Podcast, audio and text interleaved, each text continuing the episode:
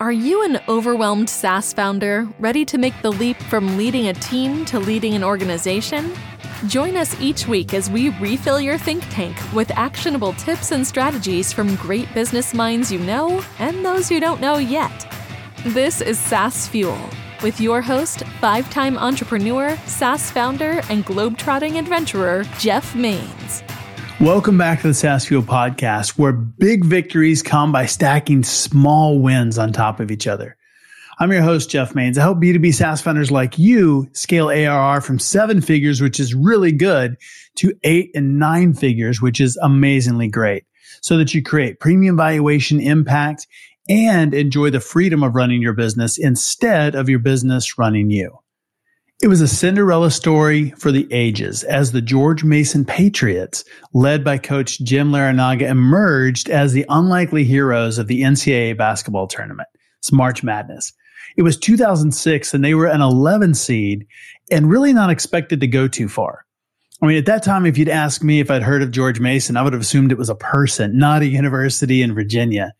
But that was about to change. These spirited upstarts toppled giants on their remarkable journey, overcoming the formidable Michigan State Spartans, toppling the historic North Carolina Tar Heels, and short circuiting the Wichita State Shockers in the Sweet 16. In a nail biting Elite Eight showdown against the heavily favored UConn Huskies, fate sided with George Mason in a last second missed shot, three point shot even, by UConn it fell short and it paved the way for the Patriots to claim their spot in the Final Four in Indianapolis. And no, they didn't win it all. Their fairy tale ultimately met its end at the hands of the two time champions of the Florida Gators. But before this run, they had never even won a tournament game before. So, unforgettable George Mason Patriots delivered a thrilling underdog story, inspired hopes in the hearts of fans across the nation. Just an amazing thing we love a good underdog story. I mean, did you think they were going to win the whole tournament? I mean, I, I really hoped they would when it was happening. And the psychology of that is fascinating to me that we really love underdogs and, and root for them. And the psychology is cool, but I think the reality of it is even cooler. You know, just understanding that about ourselves. We love innovators. We love people who challenge the status quo. We love those who dare to go where many will not. And I think there's a lot of parallels there with entrepreneurs. I mean, you look at overwhelming odds and you do it anyway. And that doesn't mean that we win every single time, but we're in the game. We're doing things that we've never done before. And just a little reminder that we're cheering for you. I'm cheering for you. So keep innovating, keep outthinking, keep outworking, keep outperforming expectations because greatness awaits. Our sponsor today is Champion Leadership Group. Get free growth tools and map out a plan to scale your SaaS business from seven to eight to nine figures. Travel with fellow SaaS entrepreneurs on your growth journey using a proven methodology that is mentor guided, results focused, and peer supported. Celebrate wins and quickly rebound from setbacks. Learn to do the right thing at the right time to achieve profitable growth, impact, and freedom.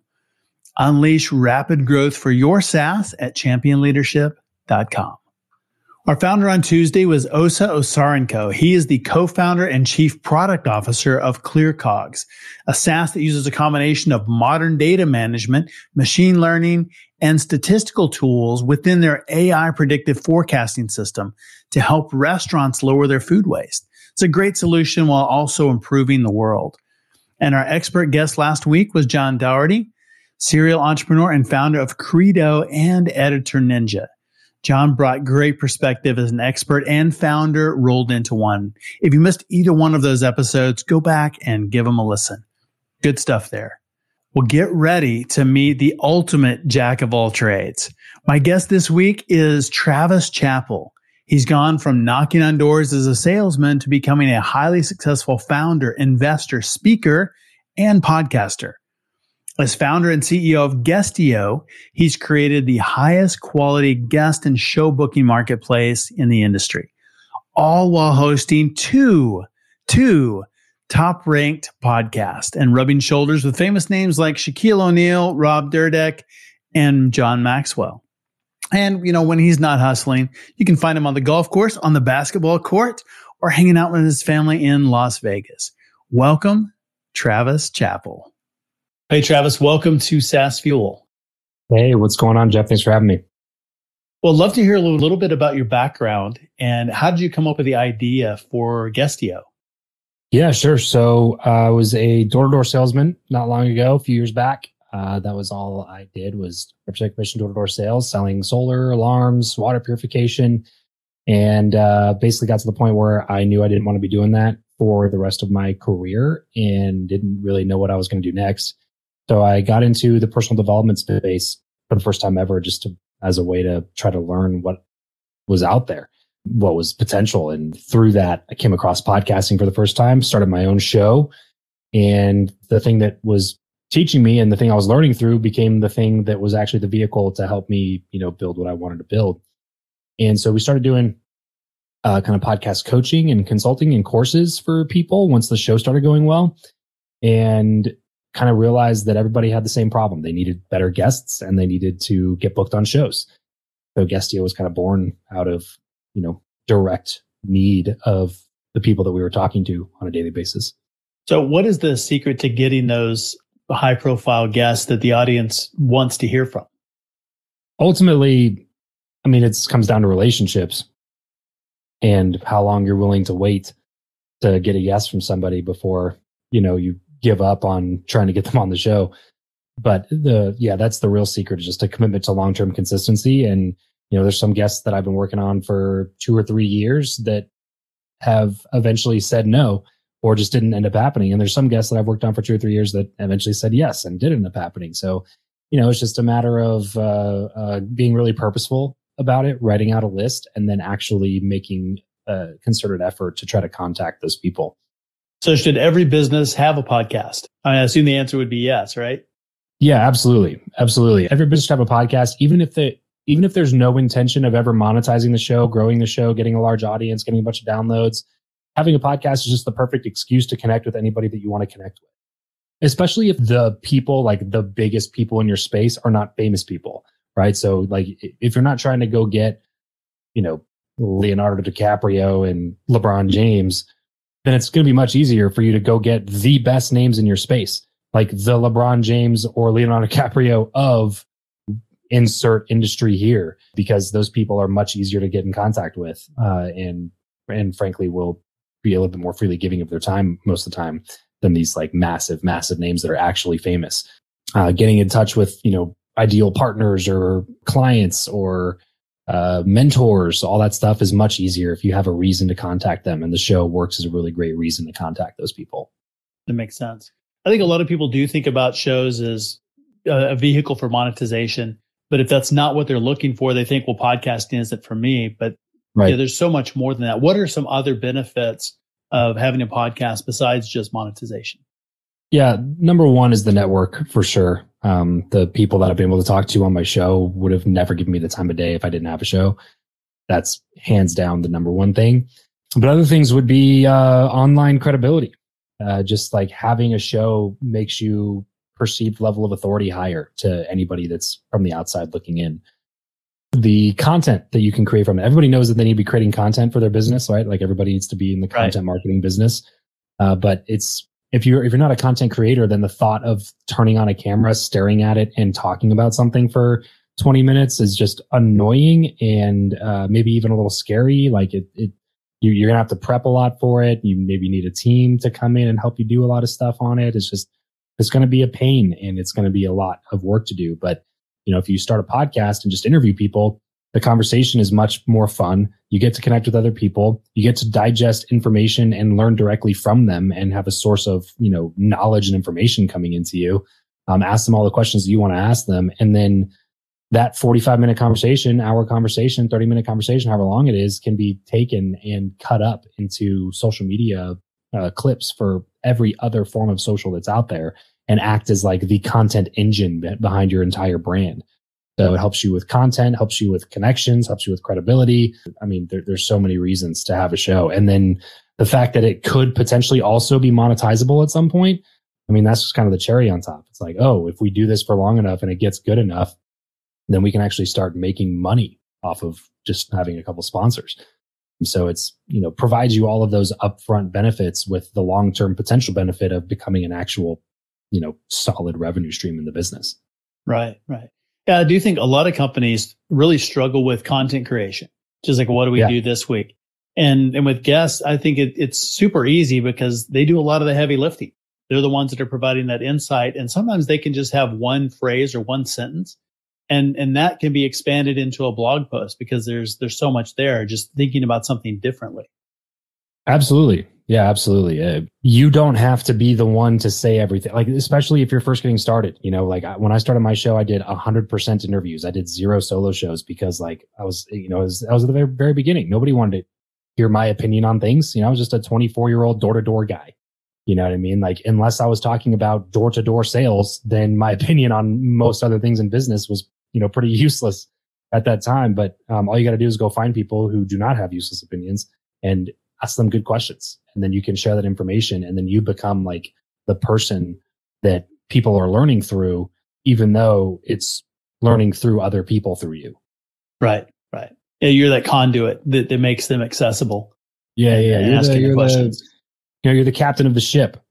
You know what I mean? Like your audience is is uh, is on board for the journey, but you're also on the journey with them. You know, some people start a show and and they're you know they've already done something. They've already they're they're already at the destination, and so they're kind of reaching back and giving their audience a roadmap to go get where they are. Uh, but you don't have to do it that way. You can do it as the captain of the ship and being like, "Hey, I'm not at the destination either yet, but we're going to go, I'm going to go talk to people and we're going to find out how to get to this destination and we're going to do it together. Let's go on this journey type of a thing. And you enroll those people into that journey with you. Um, and it has just as much impact. I think that's really interesting. Uh, I love that analogy of bringing people on the journey with you. So it's not just information, but it's something that, that we're doing together. Mm-hmm. Yeah. I think right. a, a, lot of fun. So how did Guestio grow out of that? And you know, what problem do you solve?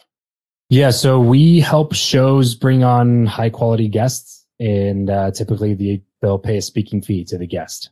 So uh, essentially, the the big problem was like we wanted our clients and students to be able to book really big names for their interviews, but you know if you don't have any downloads and you don't have any uh, reason for them to say yes to the interview, it's going to be a lot more difficult. So we just kind of created a marketplace solution where if you you know are struggling to get your first really kind of big names, and you can just go in the marketplace pay a few hundred bucks, a couple thousand bucks or something like that. Um, get some pretty big names in your show so that you can, you know, all of your other guest outreach is going to be easier moving forward because you already have, you know, some of those anchor names and people that are, that have already been on the show. So it uh, helps you get in touch with people without having to wait two and a half years to get them on your show because you can just go pay them for their time, like a, like a podcast speaking fee.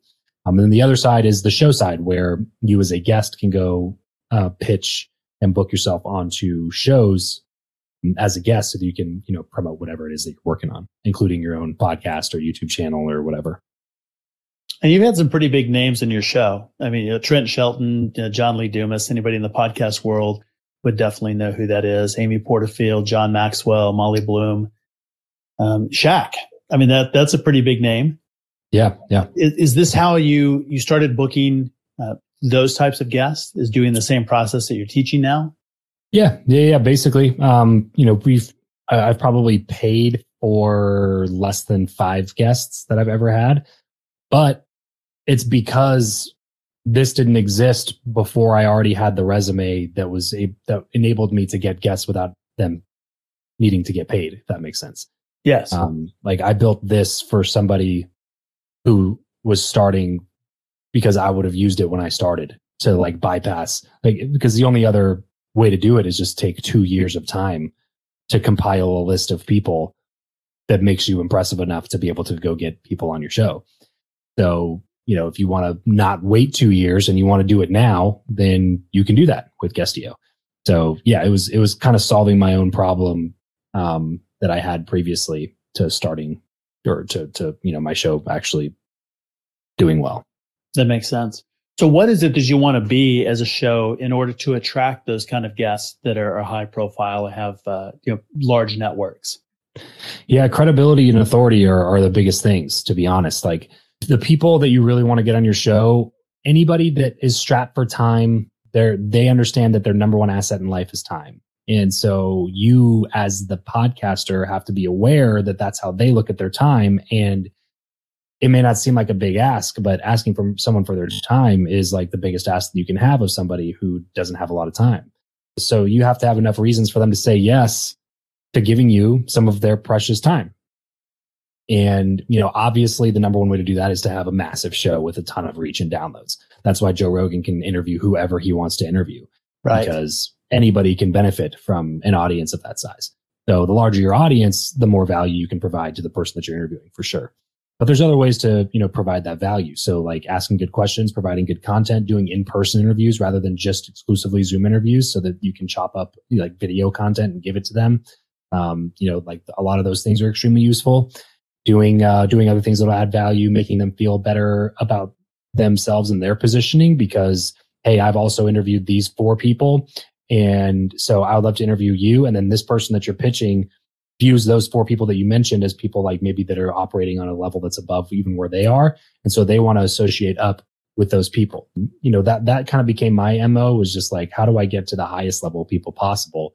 And then use the like leverage this credibility when I'm reaching out to a lot of people that I really want to talk to as well. And do I have, I call them those anchor guests. Do I have those four or five anchor guests that I can talk to and almost anybody, you know, especially anybody that's in my ideal audience, anybody within my space and mention a couple of these people and they're like, Oh, no, no kidding. Oh, okay. Yeah. I'm, I'm happy to go on the show. I basically found if you have enough credibility up front that people don't really worry about what your numbers are. They'll just say yes to going on the show because it's not really, a, like I said, it's not really a factor of like, how many people do you reach for some people? It's a matter of, are you going to waste my time?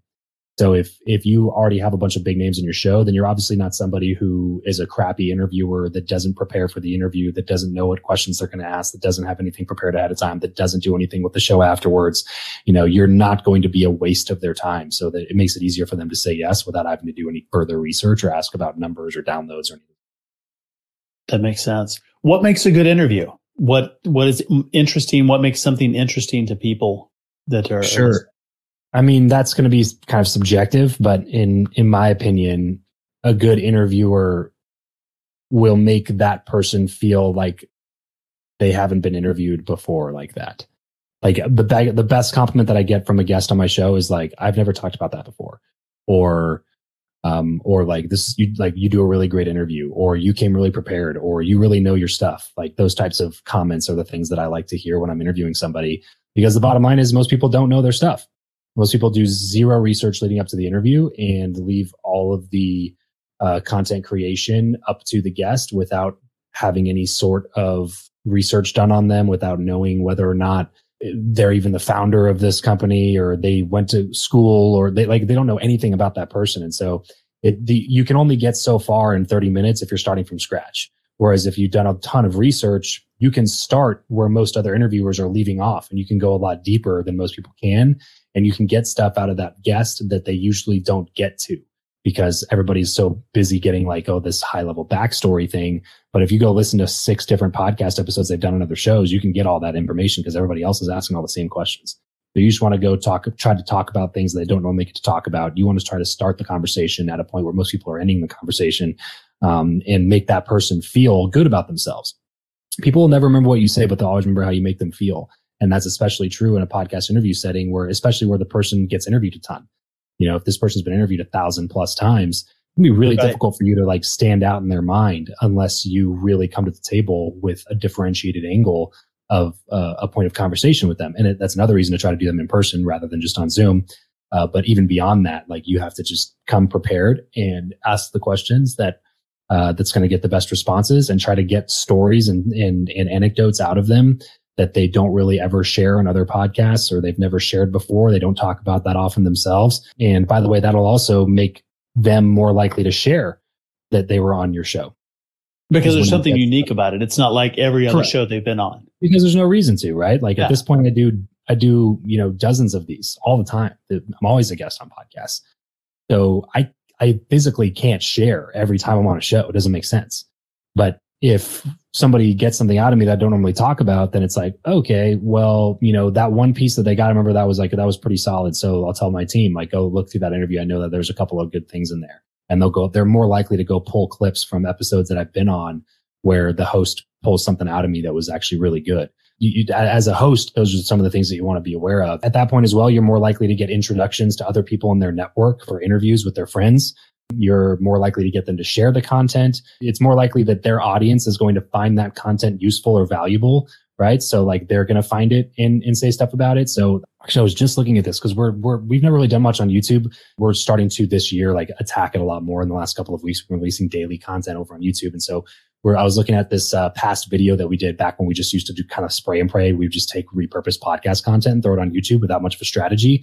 And one time, one of the interviews that we did popped off. Like every once in a while, we'll have one. So not like popped off millions of views, but this particular one was with Chris Voss, the author sure. of Never Split the Difference. Never Split the Difference. And I think the video got like close to 20,000 views or something like that. Like I said, nothing insane, but it was literally just a Zoom interview we didn't there was b-roll there was nothing visually interesting about it we weren't cutting in and out we weren't captioning we weren't throwing anything else just like a 50 minute zoom conversation split screen that was it and it got you know like i said 20000 something around 20000 views but the average watch time was like 18 minutes. So the retention on the episode was really good because the content good. that chris was providing was amazing. So if you go read through the i was reading through some of the comments on this video. Like i said i kind of rediscovered it a couple days ago. This was like three years ago we posted this. And I was reading through the comments on it, and there was several comments from people saying this is the fit, this is my favorite interview that I've ever seen Chris do, or this is the best interview that I've that I've seen with Chris, or like this is you know several people, not just one, uh, were saying that like this is this is my favorite interview with Chris, and it was just kind of like a obviously production value matters over the long term, but on an individual video it doesn't matter as long as the content's there. And so like because I you know, not to pat myself on the back or anything, but because I prepped for the interview and did like an actual decent job as a host, the content got shared and it got viewed and it got impressions and it got comments and engagement uh, because it was something that it, that most people had never seen this version of Chris that I was able to pull out in that interview. And so it ended up being our top. In fact, I think it's our top performing episode ever, even in terms of podcast download. Um, so it ended up doing really, really well uh, because the people who love Chris, they hear his story all the time from everybody else. Right. So like right. It, it's going to get repetitive even to them. So they're looking for fresh content and information when an interview comes out. It, it was not only an, a high impact on Chris himself, but it was also high impact on his audience and enabled us to get more shares, more likes, more views, more comments, more engagement because the interview itself was actually something that, you know, he doesn't get into that often. No, that's really interesting, and that's something that you could do again. So you know that it's something that's that's hot. You could bring him back as a, an in person guest, mm-hmm. totally down the road. Yeah, yeah, yeah, absolutely. You get that kind of engagement. That's fantastic numbers. And so when you look at, at numbers overall, do you see you know is it audio, is it video, is it a combination, or where do you really see traction in podcasting? I mean, the podcast it's, itself, I look at it as being audio exclusively. Um, video, I think it's like a, almost a different form of content. Like, I, you know, video podcast to me is just like a video interview show. It's not really like a podcast. I, I look at growing them as two separate activities. That being said, uh, I'll let you know in a year because uh, we've been doing five years of audio podcasting. You know, this is the first time that we've ever really made like a commitment to attack YouTube. So maybe I'll have a different answer for you, different experience for you after we have a little bit more experience under our belt, kind of trying to really go down the video route. I think that's really interesting. And and I like that you have that in two different buckets that you're looking at them as, as two different mediums, kind of two different ways yeah. to promote because the format's different. The way people consume to. it, what they're doing is different.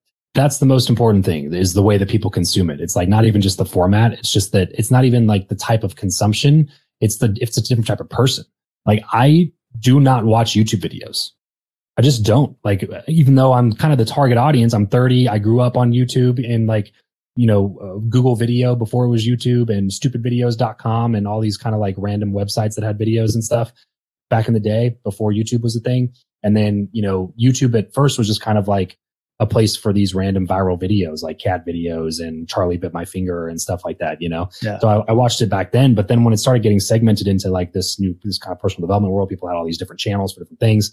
I have never consumed any, like any of the people that I'm a fan of. I don't watch their videos. I listen to podcasts avidly, but I don't watch a lot of videos.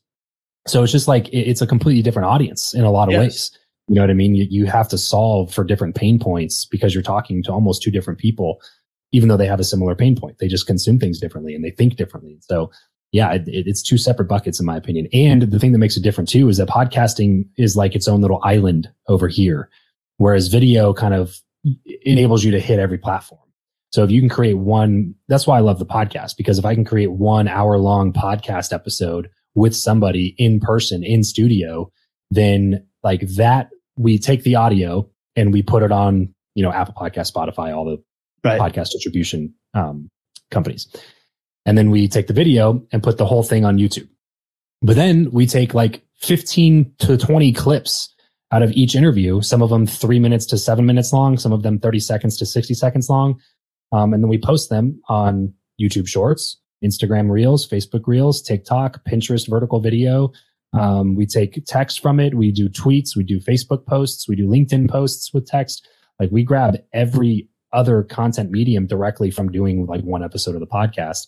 Um, but those are separate things in terms of the way that we're thinking about them as a whole is like the podcast and then it's like social. And to me, social includes, you know, YouTube, Instagram, Facebook. The thing that you put here can also be put on these other six things. Whereas the podcast is just kind of like, it's like its own thing. You're not going to start posting audio clips.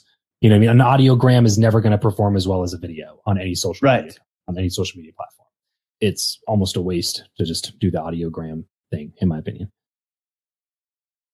Yeah, because people are consuming things different. They're on a platform for a specific reason, the the way that they want to engage, the way that they're used to seeing things, and then you have something that's out of the ordinary and it's easy to skip. Yeah, correct. So what is coming from sales into the podcast world? How did you land on podcasting? Was that something that that you had seen before? Were you a podcast fan and that's what drew you to it? Or was yeah, I was a podcast else? fan. I, I, basically was like I, I, was lost at the time, just trying to find. Uh, I was trying to figure out what I was going to do with my life, really. And so personal development was top of mind. You know, I was just like, whatever I can get my hands on at this point. I'm trying to learn about the world, you know, and what's yeah. possible and how am I going to fit into it. And uh, came across podcasting uh, just because it was like, oh, that seems kind of a cool, kind of like a cool medium. I just fell in love with the the consumption style because I could do stuff. I could go to the gym or I could clean the house or do the dishes or do you know be in the yard or driving or whatever. And i could i could be consuming something the whole time. And it wasn't so structured like an audiobook where i felt like i was missing stuff if i zoned out for a few minutes. It was just very conversational in nature still very educational. Um, i was learning a lot of things. And so i really just liked the platform a, a lot from a consumption standpoint and then i figured out that people were actually making money doing this shit and i was like oh my gosh this is like a possibility i didn't know this was a thing one, one of my first mentors and a really good friend of mine uh, now, John Lee Dumas, has a show called Entrepreneur on Fire. And he uh, uh, would have these calls to action at the beginning and end of his shows for his free podcast course. And so I went over and took his free podcast course and was just kind of like, I, I, I like this. I, I, like the possibility or the thought of doing this. And the thing that really sold me was he had uh, income reports on his site, which he still does. You can go to eofire.com yes, and look at sure does. income reports from like 2012 till now. It blew my mind that somebody could make 200 grand a month on a podcast with like 70% profit margins. You know what I mean? Like the dude, when he makes 200 grand, he, he keeps 180 of it. you know what I mean? It's, it's, yeah. it's ridiculous. It's insane. Um, how, how much profit he pulls off of that. And I was just like, what a awesome way to make a living to make that much cash flow without having, you know, a team of 300 people right. fulfilling a service that's really high stress where your profit's going to be 150 grand a month. You know what I mean? Like it, to build a business with 150,000 in pure profit is like really most businesses are going to have to be a five to 10 million dollar business to generate that type of profit, right? Like 15 to 30% profit margin is, is what a normal business is going to operate at. And a five to $10 million business is a very difficult thing to build from, from scratch. If you're not an entrepreneur, you don't have an MBA, you don't have any knowledge or know-how or information or um, you know, skill sets at the beginning. It's going to take a while to get there. So it was like really intriguing to me that somebody could start this like podcast thing and make that type of money without having all the logistically complicated things about building a business. That was enough for me. That was enough for me. I liked that it, it checked all my freedom boxes. You yes. know what I mean? So like location freedom, time freedom, money freedom. Like to me, like you got to have all three of those things if you want the ultimate version of, of freedom. Some people have time freedom um, but they don't have financial freedom. You know, it's like, well, what do you do with your time then if you can't go do a bunch of things right. that are cool to inspire you and make you fired up about life? You know, and then if you have financial freedom, but you don't have time freedom because you're a slave to this job, but you make four hundred thousand dollars a year, but you're like, you know, working 80 hours a week. It's like, well, happens a lot. money that you have. So you do have time freedom, but then some people have time freedom and money freedom, but maybe the thing that they do requires them to be in a certain geographic location in order to continue making that money, which is kind of how right. I was when I was door to door or any form of sales job. Right. So it was just like, I want to be able to like go to Italy for three weeks and make as much money as if I were home during those three weeks. And, uh, and I want to be able to do it when I want to do it. And I want to be able to do it like staying at the Four Seasons, not like crashing on a hostel or, you know, you know what I'm saying? Like at least yeah. having the options yeah. to be able to do it. I, I want, I want to buy a first class ticket to Italy rather than like cramming, you know, cause I'm, I'm like six one, you know, 200 plus pounds, uh, like cramming in one of these coach seats in the middle, you know, trying like for 12 hours on a flight. Like I want to do things the way I want to do them, when I want to do them and go where I want and, and be who I want with who I want. And podcasting seemed to support all of those things uh, at that scale, obviously. I think a lot of people don't think about work in those kind of terms of, you know, what is it that they really want, even building a business, really yeah. building a business that supports you and your goals, not what you think that you're supposed to build or what somebody else would think is successful. Correct. Yeah. Uh, you know, what, and you add a lot of risk want? and complexity and, and, and mess with it. Right. I think that's where the most happy, I'm avoiding using the term successful because that's such an arbitrary term. Yeah. The happiest, most fulfilled, contributing members of society who live a good life tend to have the most clarity around what that definition is for them. And I think a lot of people skip that step, unfortunately. And they just kind of like head directly into the rat race because that's what everybody told them leads to happiness and fulfillment and meaning and all those other things that everybody covets, not realizing that that wasn't the path for them you know, and then you, you work for 20 years climbing this mountain and realize you, you climbed the wrong mountain. You're looking over at the other mountain. You're like, oh, actually, I think I'd rather be over there, you know, but now it's like, well, I'm already at the top of this one. What, what am I going to do? Right, Climb all the way back down and start over at 48, at 53, you know, like it, it becomes more, more, more and more difficult. And so I definitely always try to make sure that I'm gaining clarity on a, you know, monthly, quarterly, annual basis for not just what my life looks like in the next 12 months, but what it looks like in the next 60 months and then what it looks like in the next 120 months. Yes, interesting time horizons, the, five year and 10 year. Uh, yeah. How realistic do you think that is? You say something, I'm going to do this in, in five years. Is it just, you know, here's what I want to do for the next five years, or here's where I want to get to? Or how yeah, do you look at it? Yeah, I, I, when I'm looking at like that far in in advance, it's less specific in terms of like this dollar amount or you know this client number or whatever. Because I know a lot of those things are going to fluctuate, and I'm going to learn more, and I'm going to get new information, and maybe it doesn't look the way that I think it's going to look. But in terms of like an overall view of what I want my daily life to look like, like a day in the life of Travis Chappell, what is that? I like in that. ten years from now. Um, and how do I engineer my life in a way that allows me to have that version someday? When I wake up, what's the view that I want to wake up to? What's the um, quality of life I want to have? What car am I getting in to drive to the gym? Do I have a gym in my house? Is a trainer coming to my house to help me work out here? Do they, do I have a chef like preparing my meals for me that I can eat really good food and still stay healthy and in shape? What, what are the things that I want on a daily basis? How do I want to be living my life? And then how do I engineer what I'm working on to be able to turn that life into not just a dream, but a reality.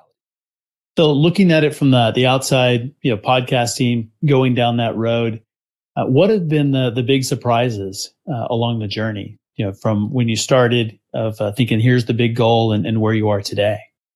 I, I wanted to be just a podcaster at the time, not to have a business. And that changed, you know, like a year and a half, two years in when I realized that like oh, growing a podcast audience is going to just is is just going to take a lot of time. It's going to take a, a commitment to consistent quality effort over a long period of time. That's the only real way to build an audience in anything, uh, YouTube or podcast, like the, the meaningful platforms, which I would categorize as YouTube and podcasting.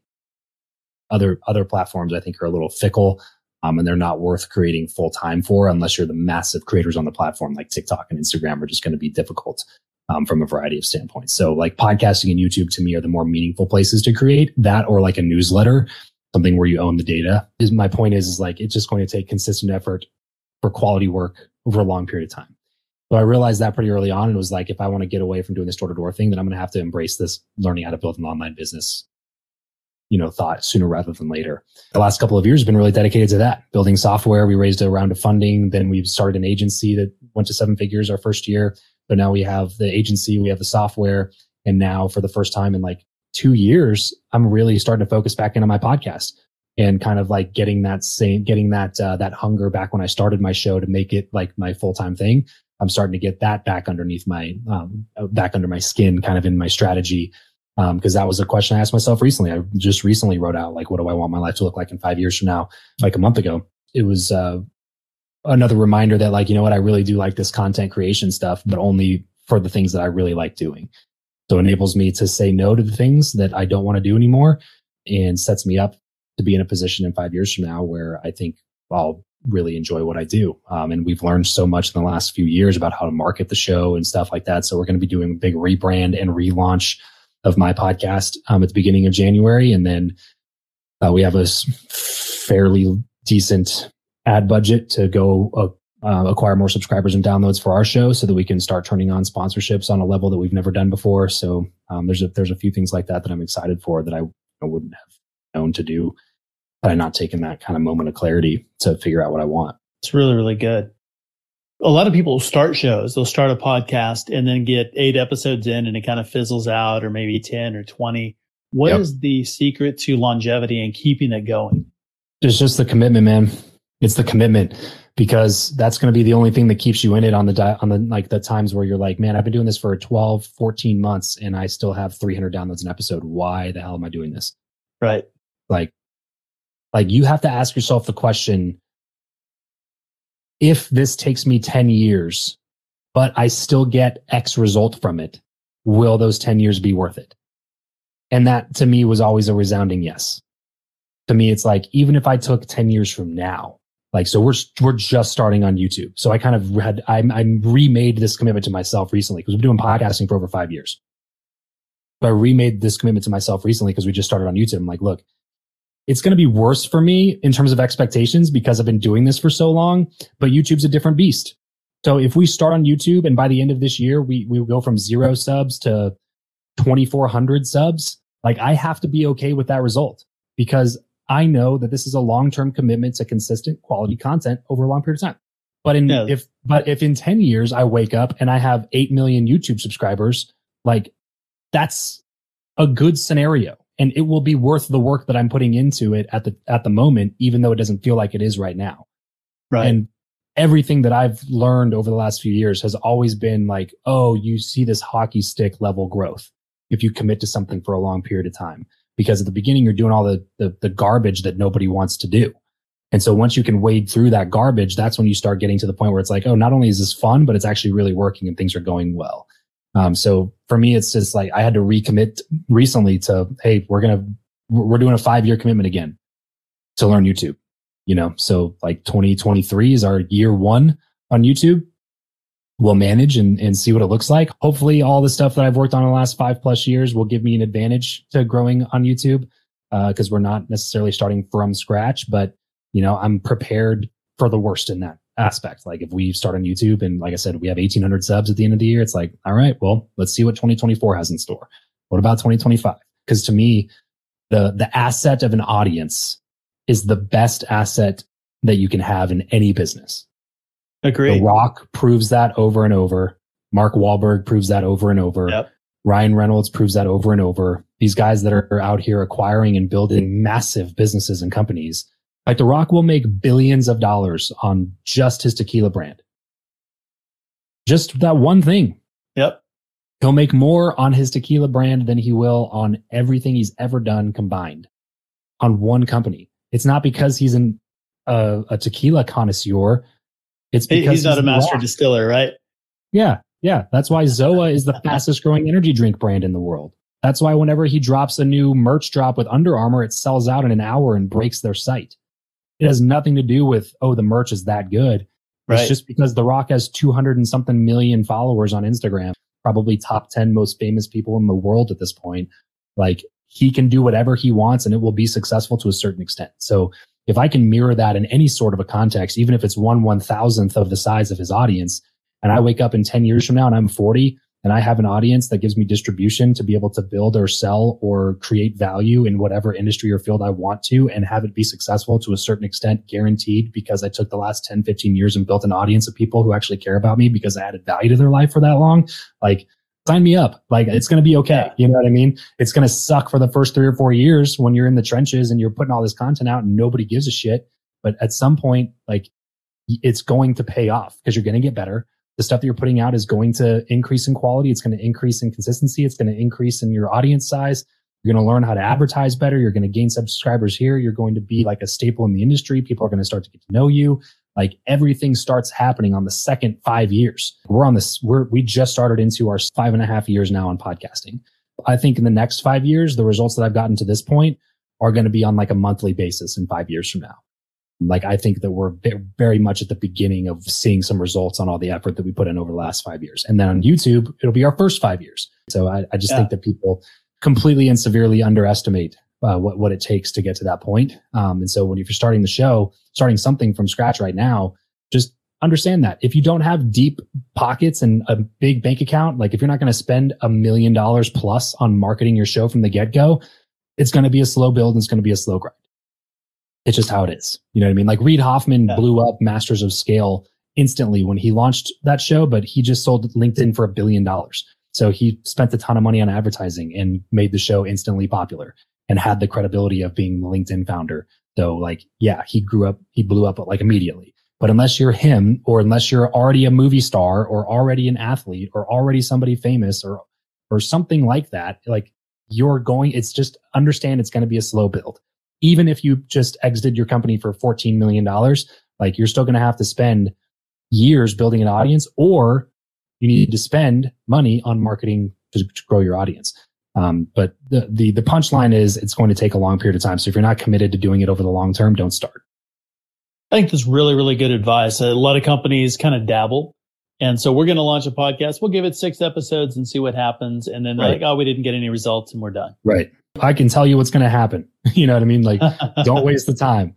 Don't right. waste the time creating the six episodes. You know what I mean? I'll tell you what's going to happen. You're going to launch and then you're going to get, you know, 300 downloads uh, on your first episode and then maybe 800 on your second episode because you sent it to your email database and you're going to get excited. Then episode seven is going to come along and you're going to get 200 downloads. And you're going to be like, this is stupid. Right. Like, it's going to be a long time. The question you have to ask yourself is, do I want the result that bad? if you don't care about the result, then then don't start. Right. Do something else. Right. But if you're looking at the end and you're like, you know what, if I did fast forward in 10 years and I did have a million subscriber YouTube channel, or I fast forward in 10 years and I did have a hundred thousand downloads an episode on my podcast, like I would be really, really happy with that. Cool. Then get started now because the time's the only barrier. Yes. Yeah. Best time to plant a tree 25 years ago. Next best right. time is right now. Today. Yep. And it's, it's not so much about getting 200 million followers like The Rock, but it's getting slightly famous in your space. Micro and, so, and maybe, right, right. Yep. And, and that may be 2000. Maybe it's 200,000. Yeah. Maybe it's 50,000. I was looking at, um, Anik Singhal. Um, he's a big time marketer, who runs a nine figure business. Yeah.